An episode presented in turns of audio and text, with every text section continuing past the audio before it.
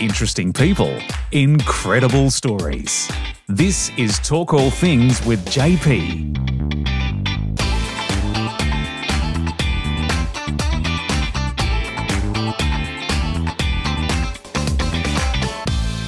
And welcome to Talk All Things with JP. I'm your host, JP. And today's guest I'm very excited to have on the show.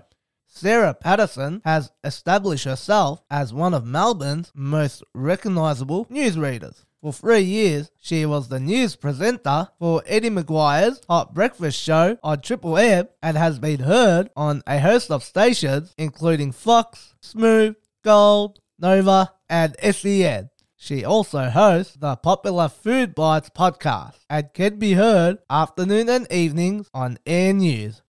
And welcome to Talk All Things, Sarah. Thanks, JP, so much for having me. I'm really looking forward to it. No, no worries. Uh, I'm very excited to have you on the show. So, oh, well, I'm excited to be here. That's good. So, Sarah, normally we would hop into the famous Talk All Things time machine at the end of the show. But today, we're, we're going into it right now.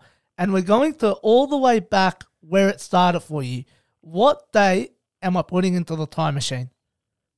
Well, JP, that would be 1990, I would say. So what's that? 23 years ago. And we would be going to Wangaratta in northeast Victoria. So my first job in commercial radio was at a country station called 3NE in Wangaratta. And that was after I had spent a few years at a community station called 3MFM. It's recently changed its name to South Coast FM, and that's down on the beautiful um, south coast of Victoria at, uh, at Inverloch.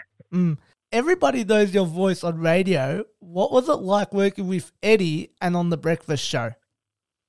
Oh, that was one of the best times of my life, uh, JP. I, I um, never thought I would be able to sit here and say one day that, oh, yes, I read the news for um, Eddie McGuire's breakfast show on Triple M in Melbourne. Still, you know, spins me out a bit when I uh, when I think about it. Look, I, I loved it, JP. Eddie McGuire, uh, he is a hard taskmaster, that's for sure. He mm. demands that you um, have to be professional at all times and know your stuff and do your homework. So I, you, I was probably a little bit intimidated at first, but I, over time, JP, I, I came to realise that um, you know, Eddie's just human like the rest of us. He's grumpy in the mornings, getting up to do the breakfast shift. But I must say, I was always very impressed that uh, Eddie went to um, great trouble with his appearance. He always rocked up for his uh, radio shift wearing um, a suit and tie, which is which is more effort than I put into my own appearance. You know, I was lucky if I dragged on a pair of tracky dacks and a um, you know, a dirty t-shirt. but uh, it was one of the best times of my life and Sarah, uh, while working uh, on the breakfast show and uh, with Eddie McGuire, uh, is there any uh, funny stories that you remember? Oh, gee, most of the funny stuff I think um, took place in the kitchen. JP, off the top of my head, we used to have um, experiments in the kitchen as to what different things we could make for breakfast because our minds on the breakfast shift always revolved around two things coffee and food and when could we eat next? And um, i remember at one stage we um, we got the sandwich press machine in the kitchen and we decided it would be a good thing to do. It was actually on pancake tuesday to make pancakes on the sandwich maker in the kitchen at triple m. Uh, didn't go very well but they tasted all right. Probably one of the standout memories. Trust me, it always has to revolve around food. Um, and uh, Sarah, what other radio stations did you work on? So, JP, I think I've worked on just about every other station in Melbourne. Probably the only one I haven't worked on would be 3AW, but I have been on Fox FM, uh, Smooth FM, Nova, Kiis, Gold 104.3, SEN, and also RSN Racing and Sport. So I've done the I've done the complete set, you might say. Love hearing about that. And uh, is there one news story that stands out? Yes, that would be, and I think many journalists would probably say the same thing. Uh, the September 11 attacks for me. Um, I remember that day so well. It was the days before, um, you know, we had mobile phones. Uh, I had an answering machine at home, and I remember it going off at oh, in the early hours of the morning. I was still fast asleep, and I, I just remember being called into the newsroom immediately. And oh my goodness, it, I, I, think over the course of several days, we just we didn't we barely slept, we barely ate, we were just churning out bulletin after bulletin, and it was so exhausting. And around that same time, JP, I also remember that Ansett Airlines um, went bust. So it was just one of those massive. Uh, times for news where you just um, don't know which way is up. And I just remember after that time how exhausted I've never been so exhausted in uh, in my life But it was it look it was just an unforgettable uh, time to be part of a newsroom. And uh, you've uh, also worked uh, on TV. What was that experience like?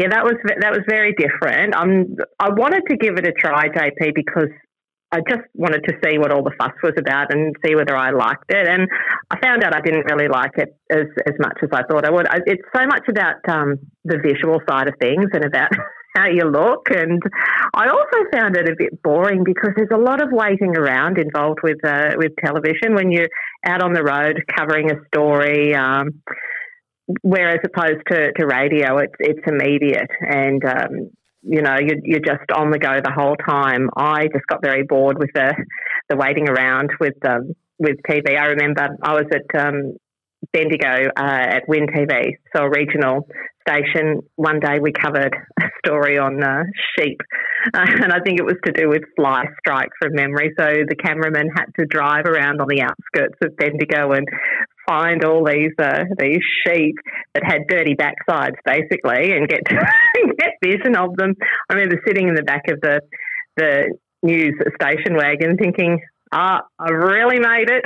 I've really made it. We're uh, we're travelling around. We're filming sheep. Well, sheep backsides to be, you know, to be exact." And I thought, "Yep, I've made it." oh, fun times. How did Air News come about? Well, long before the whole working from home concept became um, popular and long before COVID, uh, Air News was doing the work from home thing long before it became the um, the norm. So Air News uh, had uh, journalists working from their own home studios, and for a long time, I had wanted to um, have the flexibility of, of just being able to work from home. The idea really appealed to me. So I actually put my hand up. I got in touch with um, with Air News and uh, and offered my services just um, you know on a part time basis, and uh, they were happy to have me on on board. And as um, as the years went on, I, uh, I gradually started doing more and more, and uh, for Air News and I basically tailed off. I was working as a casual um, at Gold 104 and I eventually um, finished doing that in favour of doing uh, Air News. So that's how it all started. I, I basically put myself up for it. now, like me, you are a podcaster. Tell us about yeah. Food Bytes. Oh, I love food bytes because, as you can tell, I love talking about food. But oh, look, many years ago, JP, it started as a newspaper column in Star newspapers in Western suburban Melbourne, and I used to send um, questionnaires to local business people or celebrities or sports people, asking them, you know, their favourite food, their favourite drink, their signature dish, if they're having a dinner party, who they'd invite. Uh, and after a while, the newspaper decided to discontinue with the column. And someone, I think was at Triple M at the time, suggested to him, I said, why don't you turn Food Bytes, the newspaper column, into a podcast? And at that stage, I didn't even know what a podcast was. mm. I've learned a lot since then. and we uh, we did that, my husband Kevin Hillier and I, and since then, I think we're, we're rocketing up towards 300 episodes now, uh, JP, and wow. it's been it's been quite the success. We uh, we talk to different celebs or high profile people uh, every week, and we don't seem to have any um, any issues with uh, with getting a guest each week. They really seem to enjoy it because when they start talking about food, they inevitably uh, end up talking about all sorts of uh, other little things about their lives, and we, we find out some, some really interesting stuff most times. And uh, who are some of the guests you've had on the show? Well, the first guest we had was uh, Stephen Quartermain from uh, Channel 10 News, but we've had some, some great guests. We've had um, uh, William McInnes, the actor. Now, he. Mm. He will always be remembered for the episode we did about. He's a very creative cook, JP. He he invented the dim sim pizza. So you know, one night at home when there was nothing uh, to eat, he found a pizza base in the freezer and he found a packet of dim sims and he, he threw the dim sims on the pizza base and he created the dim sim uh, pizza. We also had um, Chris Sebastian. So he is the brother of Guy Sebastian, mm. great singer and performer in his own right. He is next level as a cook. I was I was intimidated by Chris Sebastian. Like he he is like um, Michelin star, Master Chef quality. I, I couldn't believe what a great cook he he was. Sarah, uh, I love hearing about uh, some of you guests that they can cook. Uh, I'm just wondering, uh, can you cook in the kitchen? And uh, what's your signature dish that you love to go to? Oh, I love being asked that question, JP, because no one asks me about my favourite, uh, my you know, favourite dishes to cook. I'm an, I, if I had to rate myself, I'd probably give myself maybe a seven out of ten as a cook. I think I'm a capable cook. Um, I can do most things. I'm good at baking. Like I love baking cakes and slices, but the things I do best are um, comfort foods. So I do great things like lasagnas. Uh, I do a chicken and ricotta cannelloni that my husband Kevin absolutely loves. I do the best spag bowl in the world and I do the best mac and cheese in the world with um, with a crunchy topping. So it's not really challenging stuff, but it's really satisfying, you know, popular basic uh, basic food. The two things I can't do to this day, I can't poach eggs. I still can't. I cannot conquer them. And the other thing I can't and have never been able to conquer, even though people have tried to teach me over and over again, is crackling on roast pork. I cannot nail the crackling. I end up with leather. Um, people tell me it's easy, but I still haven't been able to do it. In fact, JP, I was thinking of, of doing a, um, a roast pork dinner tonight and having another crack at it and just just see if I can nail this crackling business. Yeah, I love hearing about that. And uh, someone tells me that uh, you make a yummy lemon slice. Is that true?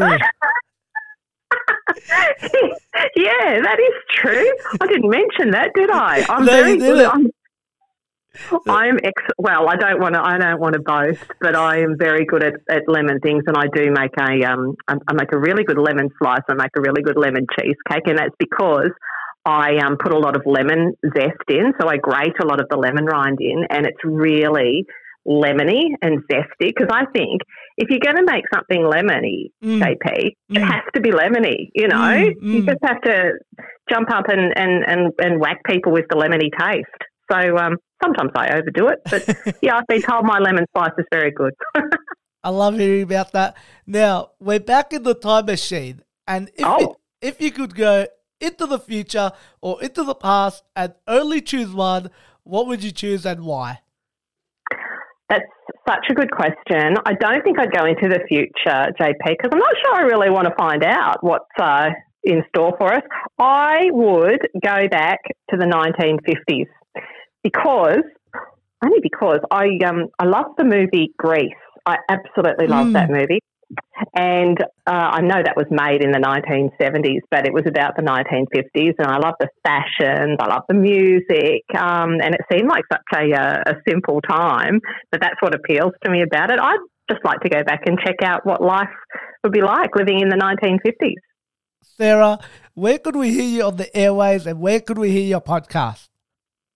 Right, so I am on Air News on uh, weekday afternoons, and that's on community stations right around uh, Australia. Or you can hear me on the Food Bytes podcast, and that's on all the uh, podcast platforms. We're on Instagram, or you can find the Food Bytes uh, podcast on the Food Bytes with Sarah Patterson Facebook page. So I'm everywhere.